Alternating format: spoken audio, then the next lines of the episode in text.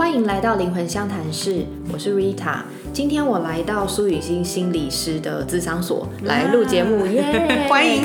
耶！大家应该都很喜欢他，谢谢。是一个就是受欢迎的谘商心理师。然后我们之前也邀请他来过我们节目，聊那个活出你的原厂设定嘛。是。那个时候顺便有介绍了他的书。那今天会再来找他，其实是因为很多的听众朋友有写信来问我有关忧郁症相关的问题。那因为这毕竟呢，我是用灵性的角度来看待这件事情，可是有关于忧郁症这个名词，我觉得还是由专业的来跟我一起聊一聊。对对对，所以来到他的谘商所，然后想要来聊聊这个话题。然后以及可能很多人的问题也有说，如果我不是本人，但是我身边有这样子的亲友，对，我要怎么去陪伴，我要怎么去回应这样。好哦，那我们就来正式开始这个主题咯。欢迎。没问题。 Hello， 大家好，我是雨欣，又见面了。开心，又跟你的美声相会这样子。那我想要就是直接切入正题。好，在你们的专业医学的专业里面呢，你们是怎么去定义确诊忧郁症这样子 ？OK， 其实心理谘商蛮有趣的地方是它介于精神医学，就是身心科嘛，医生的精神医学跟非常非常灵性的中间，我觉得我们有点像中介者，所以。忧郁症它其实是比较偏精神医学，就真的很医学的定义。是。那我在做谘商的时候，我其实不会很刻意的去定义你是不是忧郁症这件事情，因为我觉得它不是我工作的重点。懂了。对，但是我知道大家一开始觉得自己不舒服的时候，也会很想知道自己怎么了，所以这些定义依然是重要的，就是让你先认识一下，我可能是发生什么状况。所以像我们精神医学有一个判断守则叫 DSM， 那现在它出到第5版，所以叫 DSM5。那它里面对于忧郁症就有一些简单的剖析，但不是说你中了以下这几项你就是忧郁症，你还是需要去找专业的医生或心理师来跟你做一个评估。那很简单，你可以先观察自己的情绪，是不是已经有1个月这么长的时间都很难调适成比较平静舒适。所以大部分的时候，你如果都觉得很难过啦，很悲伤，甚至易怒，然后有绝望感，这一些都是忧郁症常见的情绪。是。然后在生活习惯上面的改变也是很明显的，例如你会不会失眠或嗜睡，就是睡太多或睡太少，或者是你吃东西吃的变得非常多，或者是变得非常少。那你的体重在1个月内有没有增加或减少超过 5%，你原本的体重。然后呢，一个最明显的，其实我们常在个案身上看到的，就是失去兴趣。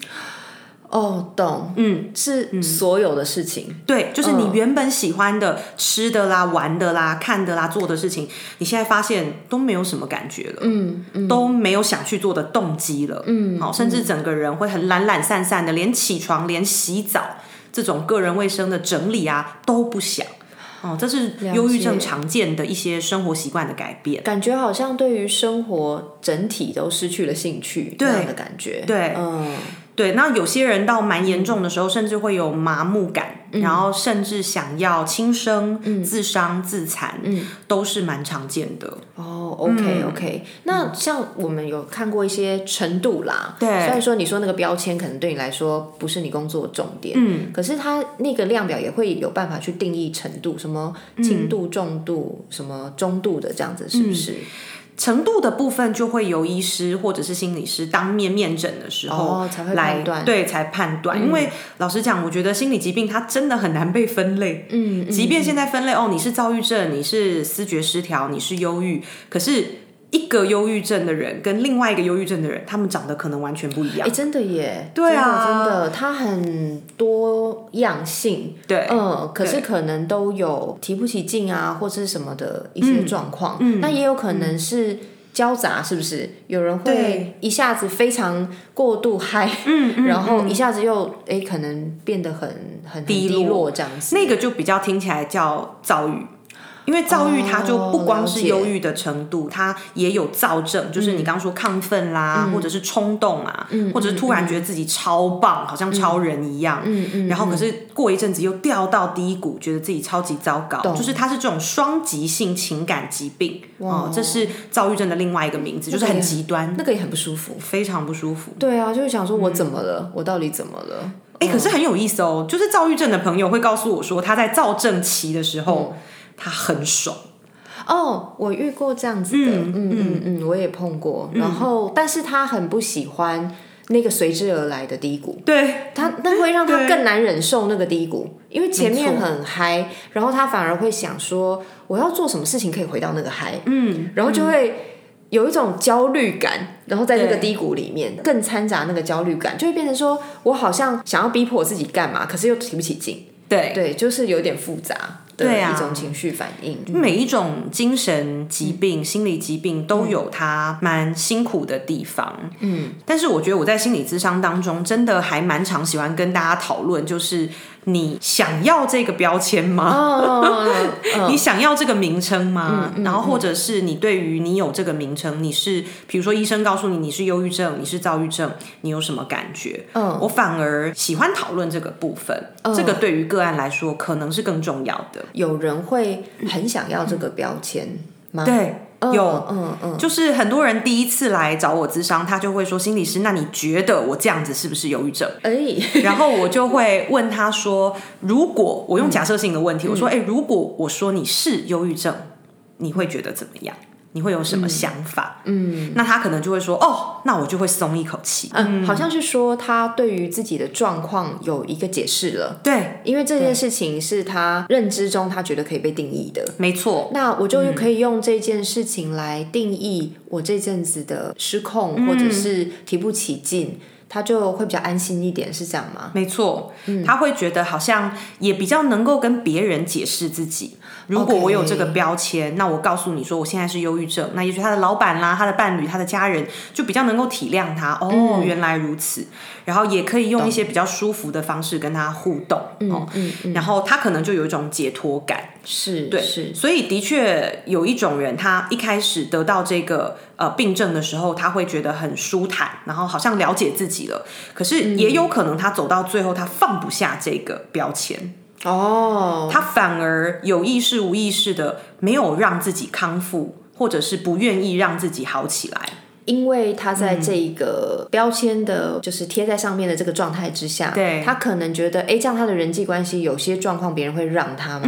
然后可能得到了一些人际上的好处或舒服的感觉。对 OK， 这我们叫做刺激获益啦，就是他从这件事情虽然主要是受苦对，这很专业名词，但是其实他有刺激的获益。比如说很多孩子也会发现自己生病的时候，爸妈对他特别好，他就会无意识的一直生病。或者是有些小朋友可能会把他的病症变得有点放大，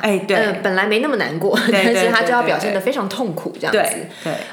但是这就会回来引发新的问题，它不代表没有问题，因为你身边的人也会可能发现说，你是不是在装？然后他们就会更恨这样子的互动。所以这样的把标签粘得很死的朋友也会遇到新的问题，就是他发现说好像越来越没用，甚至大家都对他反感，就再也不信任他，然后他就会再掉入一个新的忧郁。那这样真的长期的咨商蛮重要的，就是因为其实所有的问题或病症都是动态的，对，它会有很多的质变，它不会说你今天就是这个标签贴上去 OK， 那我们就给药然后好了结束，就它就好像不是这样，它会是一个动态，所以才会有这么多的咨商师的存在的一个很重要的必要。是啊，就是陪伴大家，然后跟持续的去跟你的动态的状况来互动，对，然后来帮你舒缓这样子。我们会去讨论就是你抓着这个忧郁症的标签对你的意义是什么，我们不会说你这样就不好，或者是你想操控别人，不会那么轻易的定罪，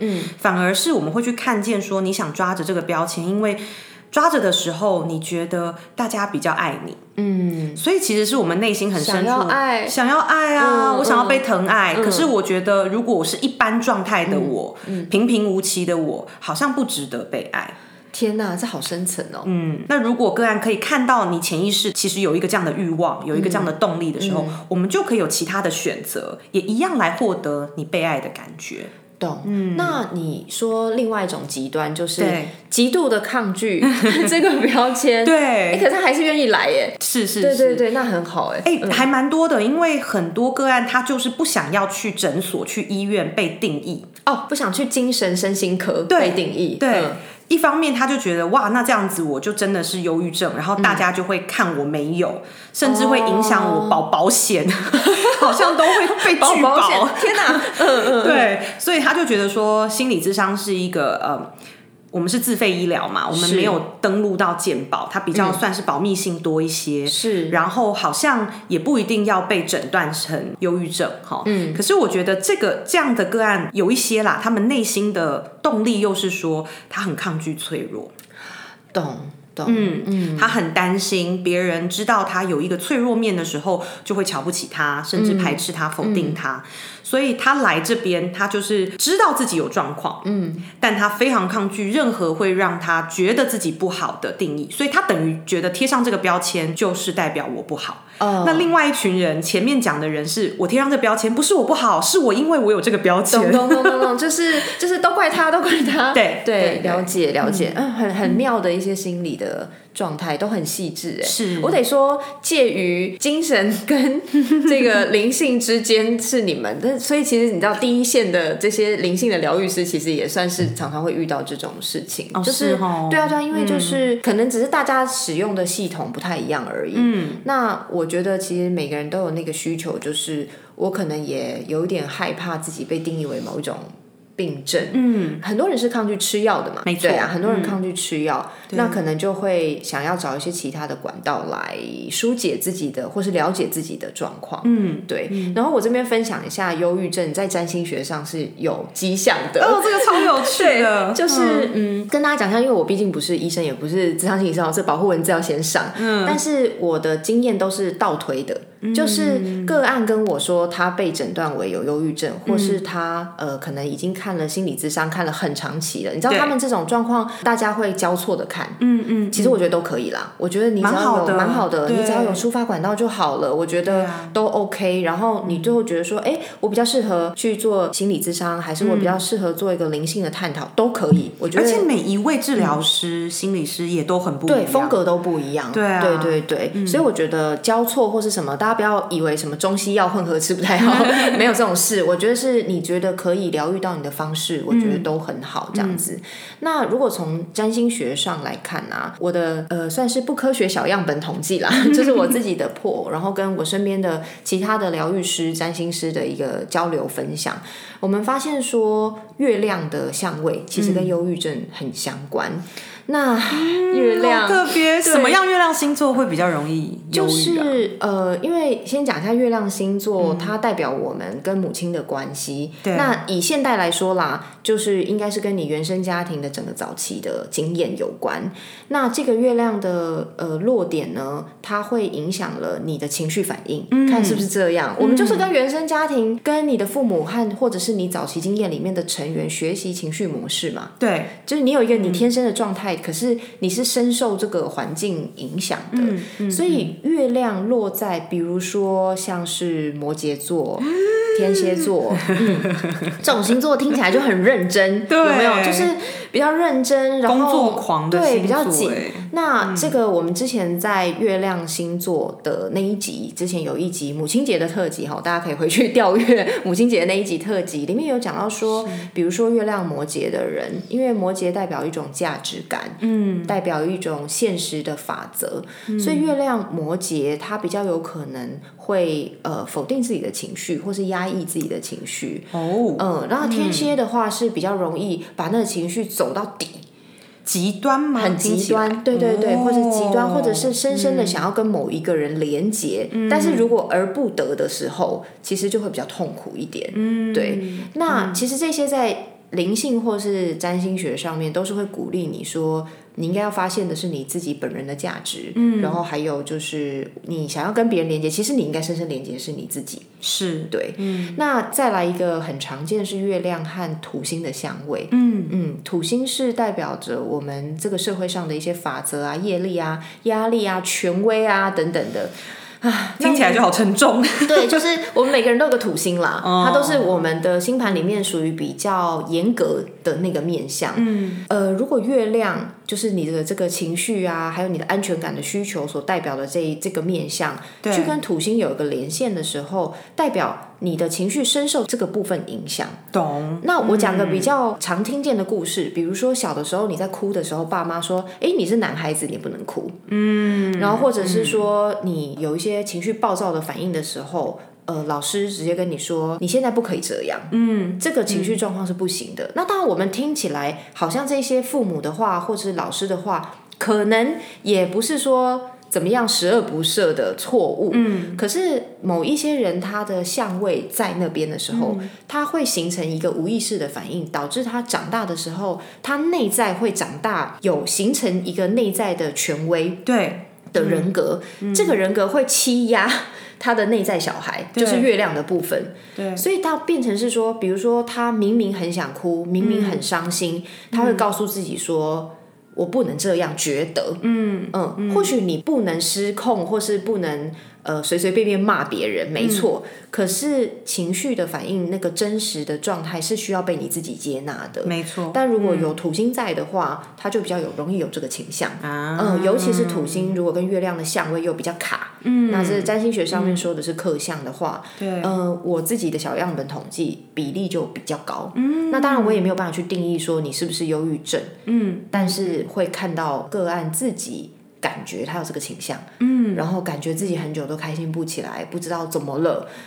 这个是蛮常见的。是，对，我觉得我在心理咨商开始会谈到所谓印记这件事情，嗯嗯嗯，就是我觉得这也蛮偏灵性啦，我本来就比较喜欢灵性那一派的心理、嗯哦、那我就发现说你刚刚讲的那种原生家庭、嗯、甚至在胚胎时期对我是不是一个被要的孩子，是真的，然后我的这个孕育的环境是不是欢迎我的，嗯，像很多父母都会跟小孩讲、嗯、我觉得这一句真的就有点十恶不赦了、嗯、就是他会对小孩讲说早知道就不生你了，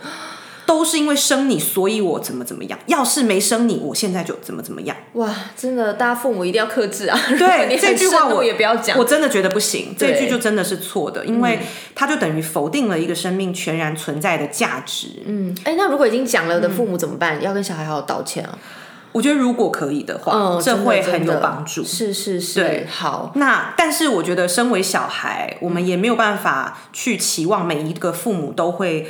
有勇气做这件事情、嗯嗯嗯、因为他必须要先面对自己的痛苦，他一定在很痛苦的状态下才会讲这句话、啊、没错没错， 他只是把痛苦投射在小孩，丢在小孩身上而已，是。但是我觉得我们自己可以先去消融这一句话，是。那这一些印记就很有可能就像病毒，我们就很有可能被这些刺激源刺激，然后成为忧郁症、比如说我们其实忧郁症的成因非常的复杂、嗯哦、它有心理的成因、嗯、它有社会的因素、嗯、也有遗传的因素、嗯、生理的因素、哦嗯、那这一些因素有点像积分、哦、就是我们可能都有病原体、嗯、但是你要积到某一个分数，比如说超过60分哦，你就病发了，是，对，是是。那我们刚刚讲到的这种你说月亮星座我超级有感，就是、嗯、好像这些东西就是我们小时候那个就已经在积分了，对、嗯、比如说你还没出生你可能就已经感应到，比如说我的父亲已经外遇，是，或者是我的家庭已经不和，或者是有经济上面的动荡，然后大家觉得天哪我还带着一个孩子好辛苦，真的，妈妈会耶，泡在那个羊水里面、嗯、妈妈很不安、嗯、很焦虑的那个频率、嗯、那个震动你整个就会震动到，是啊、嗯、然后所以它就累积了你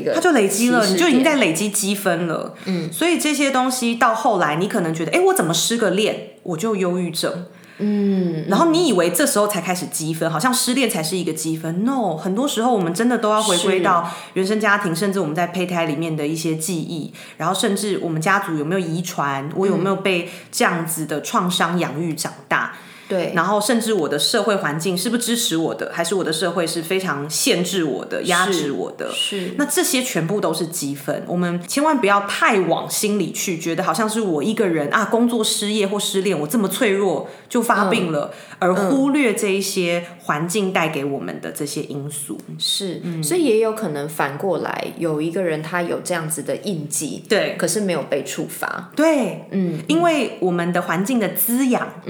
也是会帮我们减分这一些你有可能并发的分数。所以很幸运，像很多小朋友或者是个案，他们在家中父母的养育有一些状况，可是他到学校有老师关注他，碰到一个好老师。对，所以各位有听众有老师的吗？你们的职业非常的重要。有欸，我有一个朋友就是小学老师，然后他对于幼教心理是额外又自己很好去钻研的，太棒了。然后他每次跟我讲的一些道理，我都觉得说天哪，台湾有这个老师好棒，会觉得很安心耶，很爱把小孩送到那，真的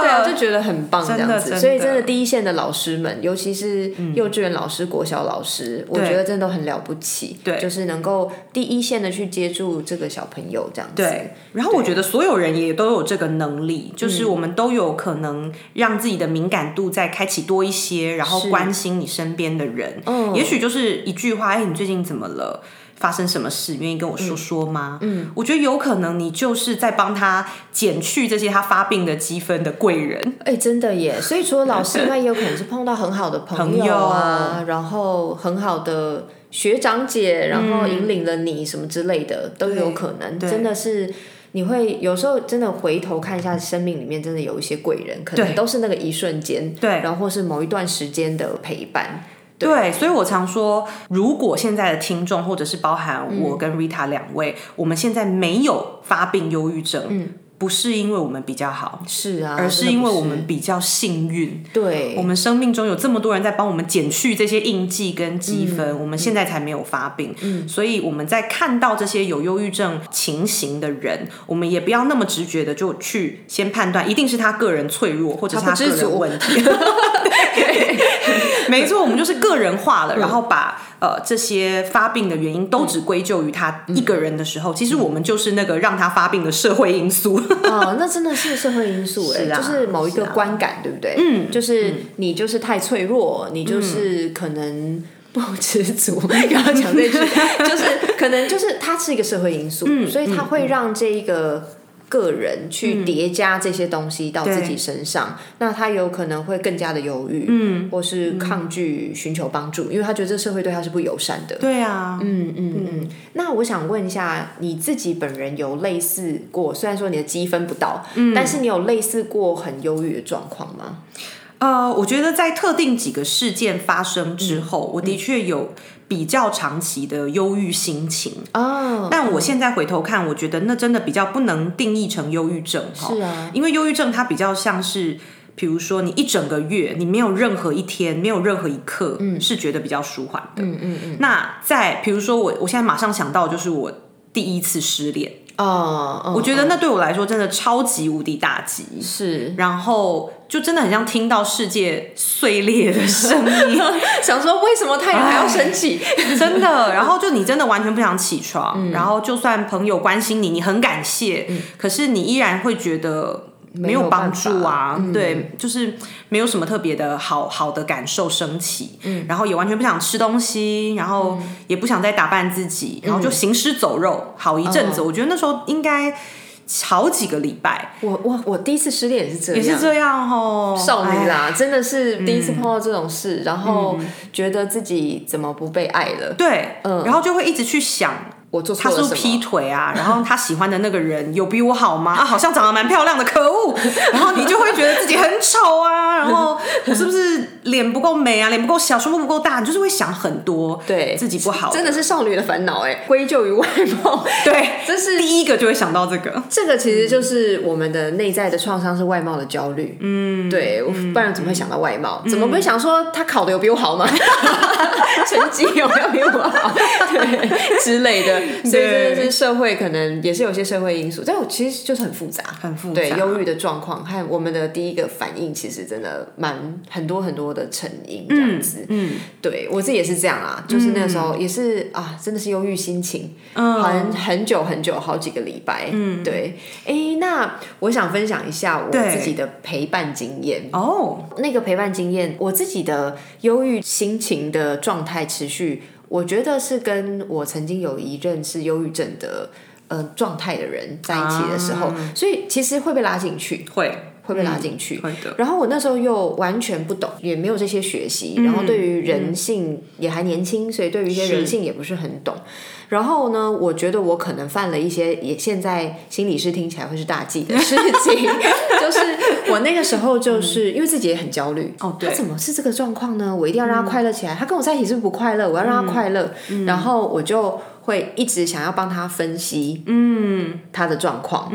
可能他不想听，我不晓得。就像你讲，我们其实在很忧郁的时候会觉得谢谢你的关心，但可能没有帮助，点到为止就好。然后他的状况我就会一直想把他拉起来，比如说他跟我说他现在心情不是很好啊，因为今天谁谁谁讲了一句话啊，他觉得很不舒服，我就一直告诉他说没有啊，可能人家也没有这样想啊，你为什么想这么多嘞，然后什么之类的，然后会一直想要把他拉出去玩，就说，那我们去哪里走走？就是你要散步啊，你要多运动啊。没错，就给他很多的建议啦，对，跟方法，对，然后就是想要他去做，就我认为有用的，就是想说运动嘛，不是可以分泌一些什么多巴胺之类的，对。然后或者是说我就会试图告诉他说，你这样子想啊，是想太多了啦，然后不用这样想啊，然后什么什么之类的。然后甚至我觉得想起来他竟然没有恨我，真的是我跟他讲说你不要把自己放成世界的中心好不好，你的情绪没有那么重要啦，就是我有这样讲过一句话。但是我其实是想要帮他就是松一点排解，但是我后来发现他更严重了就是后来我发现天哪，我错了。请问我犯了什么大忌？可以分析一下吗？我觉得说大忌倒也不尽然，但是我觉得听起来就是很可惜，这个很常见的这种对话，就是我们内心出发点想表达的是一份爱，是。然后当然我觉得他的失能，因为他在忧郁的状态下，你也没有被爱到，对，所以你也好想被他爱，对。那你想传达这份心情给他，可是你说出来的是方法，是比较理性面的讨论，对，但它处于的是情绪的浪潮之中，没错。我后来也发现了，就是你知道策略没有对到课题对，真的，所以我觉得更能够讨论的方式反而是我们很真诚的告诉他你看到他有多辛苦，这是最简单的方式，就是甚至不需要懂他，因为真的很难有一个人是完全了解另一个人，即便很亲近的伴侣也不可能。所以甚至我们也可以很诚实的说，其实我真的觉得有时候没有办法懂你，虽然我好想懂，然后这个时候我也会觉得很孤单。反而我们用情绪的层面去聊，真的，我刚刚听到觉得很感动，对，他也会感受得到，对，我也觉得好孤单哦，原来我们都有这样的感觉，反而那个频率会是相近的。OK，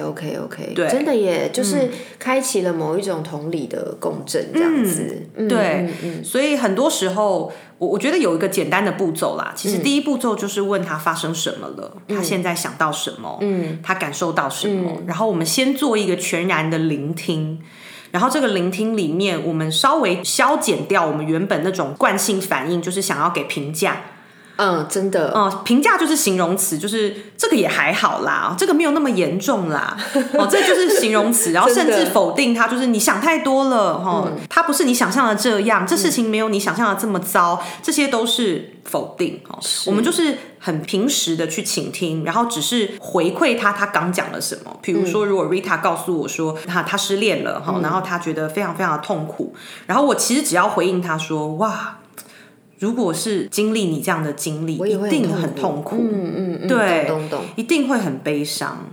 就好了，也不一定要说啊我懂你啊什么的，其实也不太需要，就是真的你回应他，他刚刚说了什么，你把它做重点整理，其实听起来就是这样，重复一下，对，然后让他感觉到你很用心的在聆听，没错，没错，真的有人在聆听你的话就是一个疗愈，没错，对，因为你在这个当中有被爱的感觉，你觉得他很重视你的心情，对，就是那种感觉，我同意你说的话，这个就是一种爱。是，反而不用跟他说我很爱你啊，我会陪着你啊，这些我觉得反而他听起来，也许他很忧郁的时候会觉得很表面，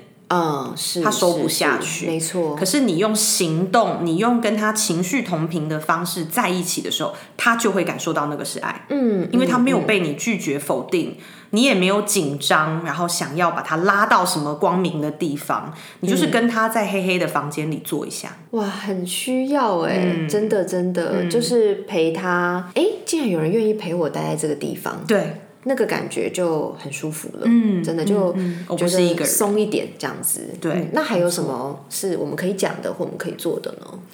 呢？我觉得就是让他自己说他想要你怎么做，这也是一个邀请。就比如说像我们刚刚讲的，就是我觉得好像没有办法完全懂你的需要，那我可不可以问问你我现在怎么做对你来说会是比较舒服的，是，或者是你觉得可以帮助到你的，是，让他自己提出来，懂，也许他就会说你不用做什么，你就待在我旁边，这样子，对， OK， 那就这样子，对对对对，然后我们就可以觉得原来你要这个，太好了。那如果遇到那个他可能情绪比较抗拒的就说我现在就是什么都不要之类的，那就走开吗？我觉得也可以先回应他的情绪，就是回应他你看到什么，就是你可以告诉他说我看到你现在有一个愤怒，我看到你现在有一个想把我推开的动作，然后我猜这里面是很多的受伤，然后我猜你也不是真心想要我离开，所以我是不是比如说我去客厅坐一下，然后你需要的时候我在那里，了解。那这相对来讲就是感觉这个人就是你刚扮演的这个角色，真的就是比较稳定，对，然后他比较中性，对，他没有一种我一定要怎样的企图，所以比如说我很强烈的一直说我很爱你啊，你怎么会想把我推开？其实这里面有很多焦虑，对不对？就是我们自己陪伴的人也是人嘛，对，都会有一些自己的情绪的反应在里面。那如果是一个焦虑的反应，他可能就会卷进去跟这里面共振，因为我们也有自己的需求，我们陪伴者也有自己想被爱的需求，是。那你刚刚这样讲的时候就提醒到我，就是常常有一些个案他们来，他们是希望他们的另一半来，因为他们的另一半有忧郁症或者是有一些情绪的状况，然后但是我都会鼓励这个陪伴者先来，是因为他在忧郁的状态的时候，就像刚刚提到他对外界的接收或者是接纳程度本来就低，这也算是一个本来就合理的状态，那这个陪伴者如果这个时候他没有办法先稳定自己，就像你的经验，你就会被搅进去了，对，甚至很多人就会并发自己的忧郁症，是，就积分，对，你的积分就在累积了，就累积了，你在关系里也是一直被拒绝的嘛，另一半也是一直不断的没有办法给予你的需求，所以反而你先来稳定自己，照顾自己，我们才有可能讲出我刚刚提供的这个句型，就是真的你帮助对方翻译出他内心的感受，然后他为什么把你推开，其实这里面没有恶意，反而是他有很多的伤痛，然后他可能也不想伤害到你，你才有办法翻译出这些句子，否则你就会觉得你也受伤了，对，我这么想爱你然后你还这个样子，不要惹麻烦了，会有这种很本能的那种愤怒，然后不耐烦，然后以及我觉得啦，如果自己没有稳定自己，就算今天学了心理师的句式，很可能讲出来的话的那个频率啊，对，也是不稳定的，没错，就是你说出来的语气跟你心里真正的感受，其实比你说出来的文字重要太多。那如果你是稳定的，甚至你一句话都不用说，你就是很专注的看着对方，对方就很有感受了。是的，是的，是的。所以我其实觉得啦。大家会觉得说哦，忧郁症好像那个人本身是一个必须被解决的问题，是这样子去看待他的。但其实我觉得从灵性上面看，它是一个约定，就是我们一起要来在这个事件里面学习一些事情，所以陪伴者其实也是主角之一，没错，他也必须去从这个状况，那为什么是你碰到嘛？为什么不是别人碰到？真的，那你会碰到这件事情，代表你有一个功课要做。那所以也是一样，从自己出发。好像我觉得，无论是得忧郁症，或者是你遇到忧郁症的伴侣，都是在提醒我们怎么样学会真的去爱那个里面的自己。是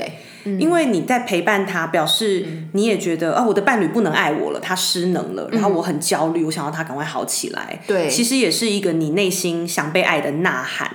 然后这个时候也许也是灵魂在提醒我们自己，其实我们内在就有爱咯，我们内在就有力量了，然后只是我们忘记去找回来，我们还希望另一半担任这样的角色。是，对，所以很多忧郁症的照顾者来咨商之后，他就发现其实他是很有能量的，然后他也找回一些过去的印记。我觉得好多这样的呼应，就是他小的时候也许他的父母也是忧郁症，对，然后他现在交往的伴侣也是忧郁症。我觉得很多都是这样的前后呼应。是啊，这真的是月亮星座的召唤。他会有个 pattern， 就是一直回来告诉你说 hello， 就是这边你可能还没有毕业这个学分。对，就有点这种感觉。是啊，那其实我觉得顺带一提我的那次的经验，最后我们是怎么走出来的。我就是那个时候开始学习灵性啊，对，然后后来我那个时候就是感觉我那个时候真的有一个灵感，就我觉得我的心情太糟糕了，好像那时候是看了一本书还是什么，我真的觉得天使送话来这样子。对，就类似于是说你要照顾好自己才能照顾别人。然后那句话平常你看没什么感觉，然后那天看就是真的耶！我那天开始就决定要把我自己需求放在第一位。对，但也不是说不管它了啦，但是我会非常的有觉知的在于比如说我倾听也好，或者是陪伴也好，我很确定我自己的能量很够。对，再去做这件事情。那如果我真的能量很不够的状态之下，我会试图让他理解说我可能现在要先忙一件事情，然后我什么时候会来陪你这样子。对，然后我会在那个时候把自己整理好这样子。对，如果陪伴者也陷入一个我现在就是服务他，然后以他为中心为他而活，其实是蛮危险的。对，我自己有尝试这件事情，我想说哇好可怕哦，我真的变得情绪也非常非常的低落，就会被掏空了耶。没错，因为这个状态在能量上就是一方一直拿嘛，但他不是故意的，是你自己也因为一种匮乏感，所以一直你想先给，一直给，对，所以后来我的那个经验就是，我就是享受我自己的生活很多，然后我想买什么给自己。经济状况许可就买，然后跟他分享说你看我今天买了这个这样子，莫名的他就好转很多了，我也不知道他是怎么好 的，对，就是莫名的这样。那当然他自己那个时候也有在看身心科啦，就是也有很多的医生啊或是心理师的帮助，但是我自己有发现说我把自己的能量场调整好，我身边的人就也好了。我完全同意这件事。这就是为什么心理师这个工作我们唯一，也不能说唯一啦，我们要做很多学习跟成长，可是我觉得个人觉得最重要的一个修炼就是让我们自己是稳定的。因为刚 Rita 你讲说我们一直都要是稳定的存在，对，然后对个案就是最重要的帮助，反而不是说我真的要给个案大道理，其实我觉得道理大家都懂。对啊，反而他需要的就是一个稳定的存在，让他在这边拿出他的混乱，然后他觉得他可以安心的在这边梳理，看这些脏脏的东西，乱乱的东西，他不会也被另外一个人的混乱搅进去。我觉得那就是一个很重要的存在。所以这是每个人的修炼。心理师平常的那个，还有我们这种疗愈师，我们平常对自己下的功夫是不能少的。对啊，真的，我们下班了其实都还在修炼呢，没有停止的时候，就是，必须自己是很稳定的你才有办法继续做这个工作。对啊，像我就是每天的静心冥想打坐连结瑜伽什么之类的，这些都不能少，就是我必须让自己是能量很好，但是不是为了服务，是为了我自己，是为了自己。对，没错。所以你看我们又回到自己了。真的啊，我真的觉得真的就是照顾好自己，就是宇宙会帮你照顾好全世界。对，所以如果我们是能够这样很坦然的、很稳定的，那个比什么都重要，比什么守则一定要讲什么话都还要来重要。对。我觉得可以提一下，就是我们在心理学当中很重要的一个主题，也叫做心理的界限。嗯，是。那忧郁症也是，比如说另一个个人，或者是我们这个个人自己的一个内在状态。是，但它可以被陪伴。嗯，可是他完全没有办法由另一个人来负责解决或处理。没错，对，所以刚刚 Rita 讲的这个案例，就是说我们就是顾好我自己界限内的事情，是，其实就是对对方最有益的状态。对，因为他知道他也不需要为你负责，我可以专心在我的混乱里待一下。真的很轻松了，很轻松，那他自己就会觉得好多了。否则他看着你，他也会觉得天哪，我怎么那么失能，我是一个好糟糕的伴侣，他又多了一个这样的压力。真的，还有一个自责，就是我怎么还不赶快好起来，大家都为了我这样，是啊，会有这种自责。对，所以真的是大家都可以让这些事情经由把目光移回自己身上，我们可以让这整个很复杂的情感都松一点。对，至少把表面的那一层那个哇，你为了我，为了你要回应，然后焦虑怎么还没好给拿掉，然后来专心处理自己的状态。是，没错，好棒哦！那我们今天很谢谢，就是雨欣来跟我聊这一集，我好安心哦。我跟你聊这一集，就是我早就想讲了，但是我想说我一定要拉一个专业的来跟我一起讲，很荣幸，太开心了。好，那如果也想要找雨欣来做心理咨商的话，对，我们的节目资讯栏会放上他的咨商所的粉丝专页，可以上这边来预约。然后另外呢，雨欣跟YouTuber Blair 是有在推一个失恋修复学的线上课，那线上课的连结我也会放在节目资讯栏，